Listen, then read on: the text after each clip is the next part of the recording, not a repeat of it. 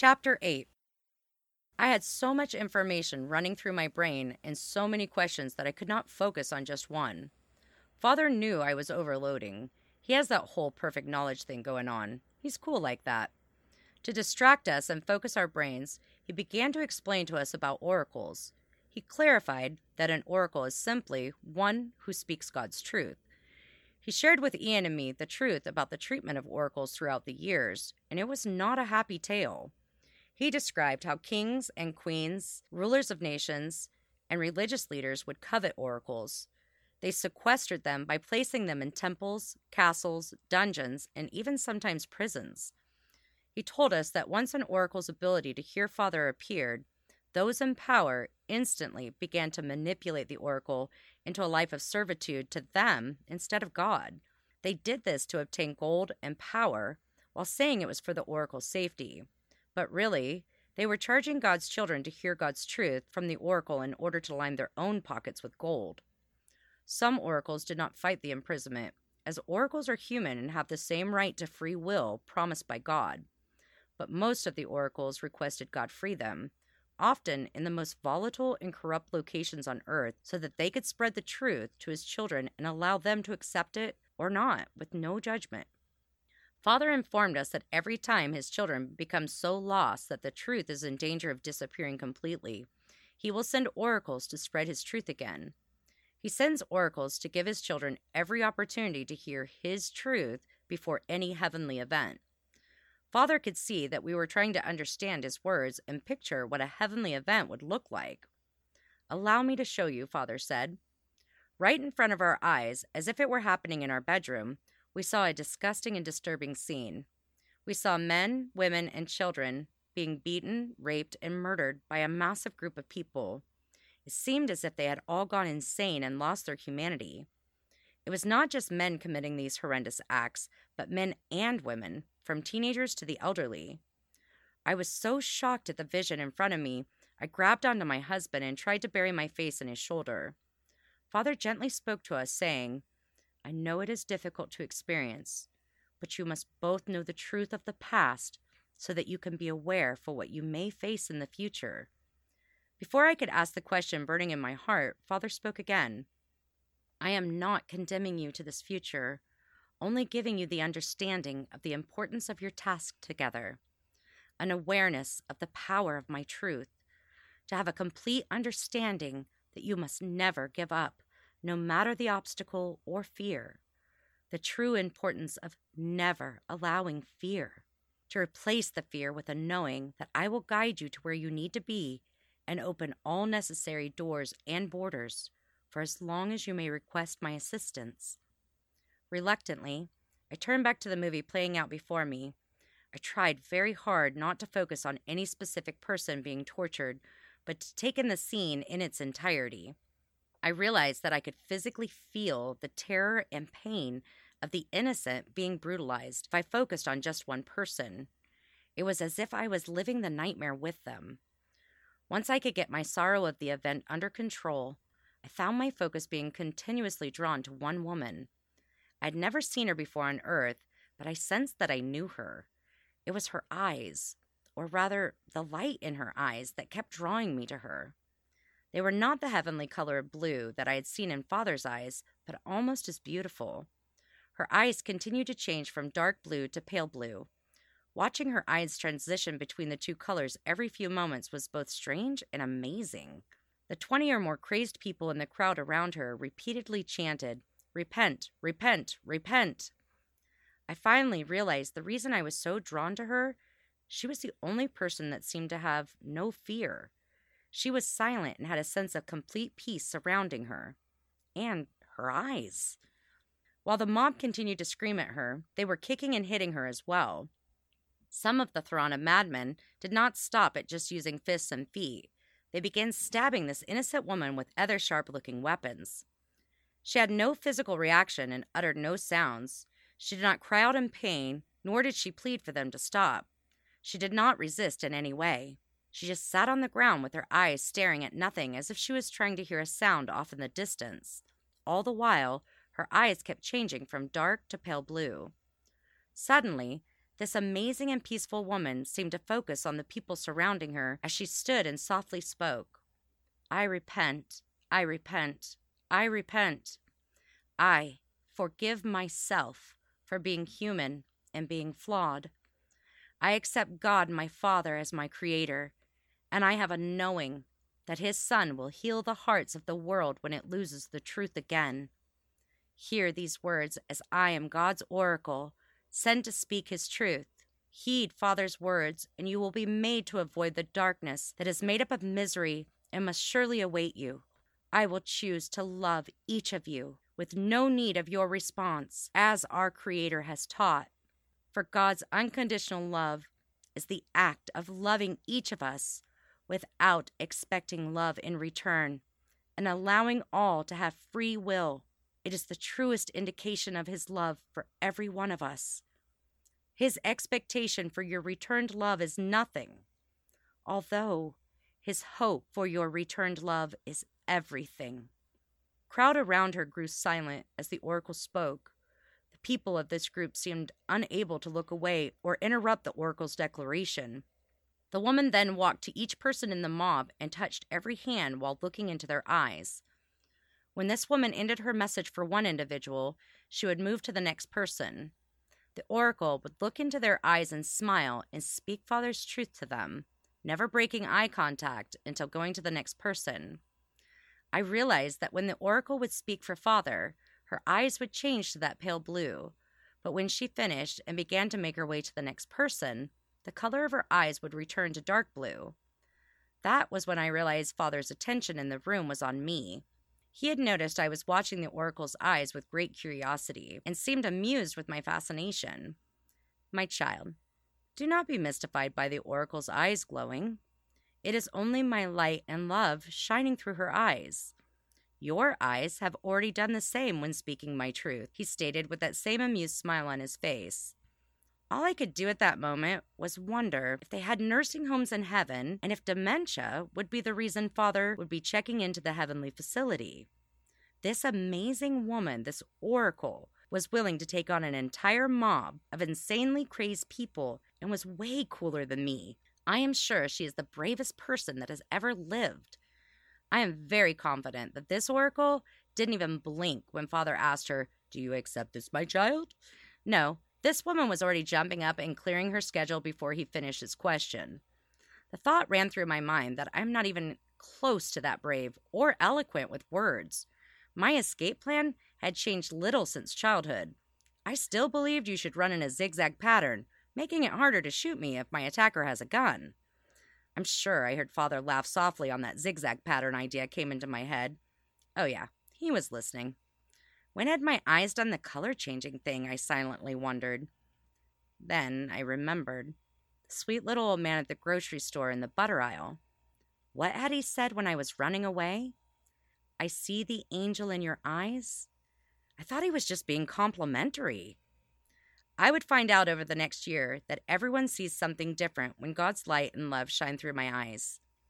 I had concern at first that people would freak out when the flashlight went on behind my eyes, but most are just fascinated by it. Some people say they see what they believe to be the gates of heaven. Others say they see Heavenly Father, Mother, or Christ, and some see angels. I have learned to be very cautious around young children that get close to my face. Most of the time, children will see angels in my eyes and want to touch them. That zigzag move comes in handy when you have an excited child trying to catch the angel in your eyes. It only took one jab in the eyeball to learn that one.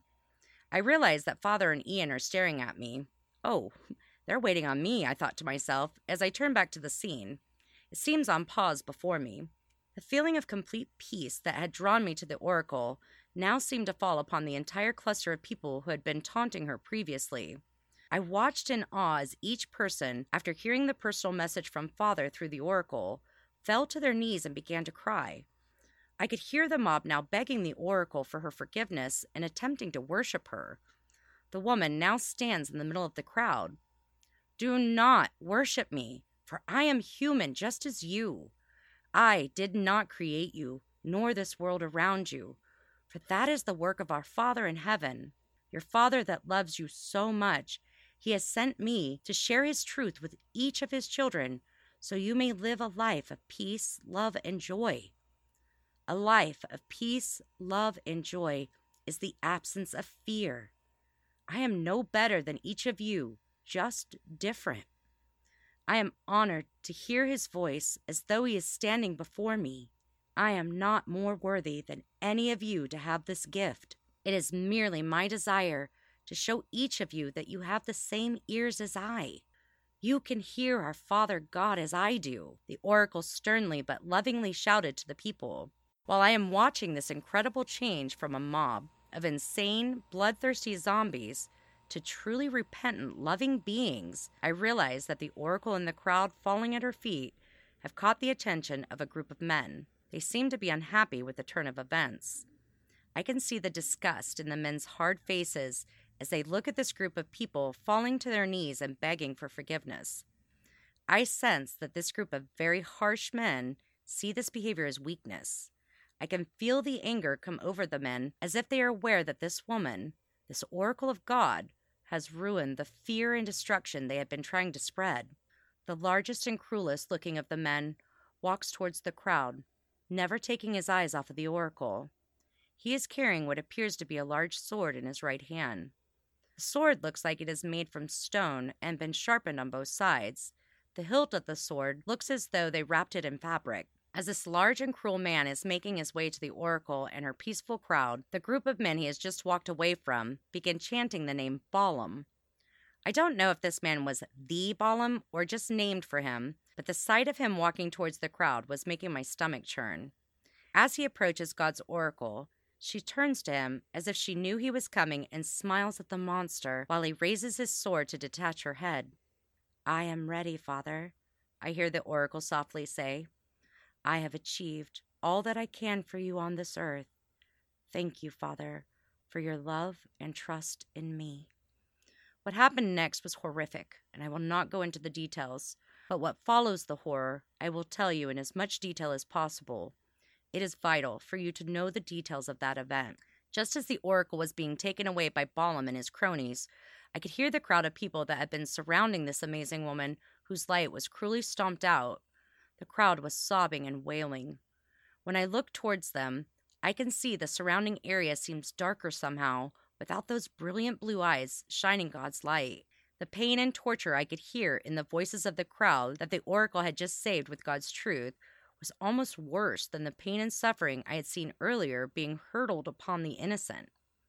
As my mind is trying to take in the chaos before me, everything abruptly goes silent. I look back to where the oracle's crowd had been, but do not see a single soul. They had all just disappeared. Not a single trace. They were just gone. The other innocent people who were being beaten, raped, and tortured suddenly disappeared as well. I was so stunned that I almost missed the crazed individuals looking to Balaam in confusion. Unexpectedly, I heard what sounded like thunder. It was so loud that my ears started to ring.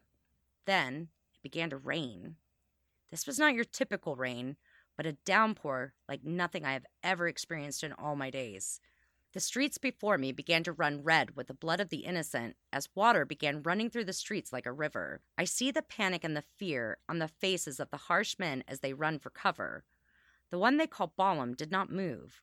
He just stood there, looking up at the rain with such a look of hate it made me shudder. No sooner had I felt the shudder, Balaam looked towards me. I swear we made eye contact as he just stared into my soul. But that was impossible, right? This was just a vision. As he takes a step towards where my husband and I huddle on our bed, the vision just blinks out like it was never there. "Do you comprehend what you have just witnessed, my children?" Father asked quietly. "The beginning of the rain you told Noah about, the rain that would flood the earth, and the reason you told Noah to build the ark," my husband said humbly as his voice cracks. Ian and I were both sobbing and shaking from the sheer volume of knowledge and understanding we had received and the horrific violence we just witnessed, seeing what human beings are capable of. "Father, will I have to die a horrible death like that?" I asked, not sure that I truly wanted to know the answer. Father soothingly replied, "My child, you have much to do. Your divine spirit will not relinquish your human body before it is time, nor would I allow you to suffer. Basically, he said that I would not die before I'm supposed to. All I could think of in that moment was I could sustain a great deal of pain and not die. Maybe it is time for a new escape plan that involves more than just running fast in a zigzag pattern. I guess it was best that Father showed us this vision after I agreed to the whole oracle way of life. I might have broken the whole God protocol of needing more time to think about it. Suddenly, I remembered all the innocent people in the vision that had just disappeared.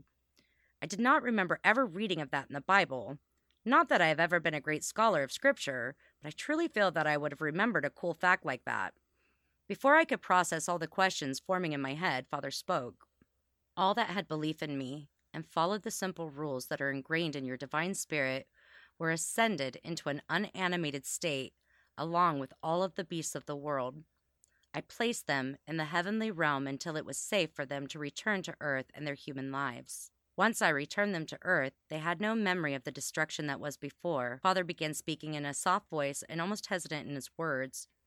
He said, "My intent was never to flood the entire earth to the point of complete destruction. My intent was to create enough flooding to destroy the material items that had become more important than humanity to so many. It was my desire that in tragedy, the good in the divine spirit would overcome the evil and lies that society spread across the earth, that my children would treasure love above greed, that they would choose kindness and banish cruelty. Then, my precious daughter, my oracle, was murdered, and her body paraded through the streets. I do take responsibility for the choices I made that day. My promise to all of my future children was the gift of the rainbow. The rainbow is made from the essence of love and my promise to never flood the entire earth again." It was at that moment I had the most insane thought, and I instantly felt ashamed. Before I could say anything, Father spoke. "It is always a difficult day to find out your parents are not perfect," he said lovingly and with humor in his voice. As if reading my mind, which he was, Father continued, "I am not perfect in action, my child. Rather, I have perfect knowledge. I also have perfect forgiveness and love for all my children. If heaven and I were perfect in all sense, why would there have been need of a war of the angels? If heaven and I were perfect, your brother Lucifer would have never fallen," Father said, with a look that told me I had so much more to learn. Father had been speaking to Ian and me for an hour at this point. We did not know that we still had 2 more hours to go.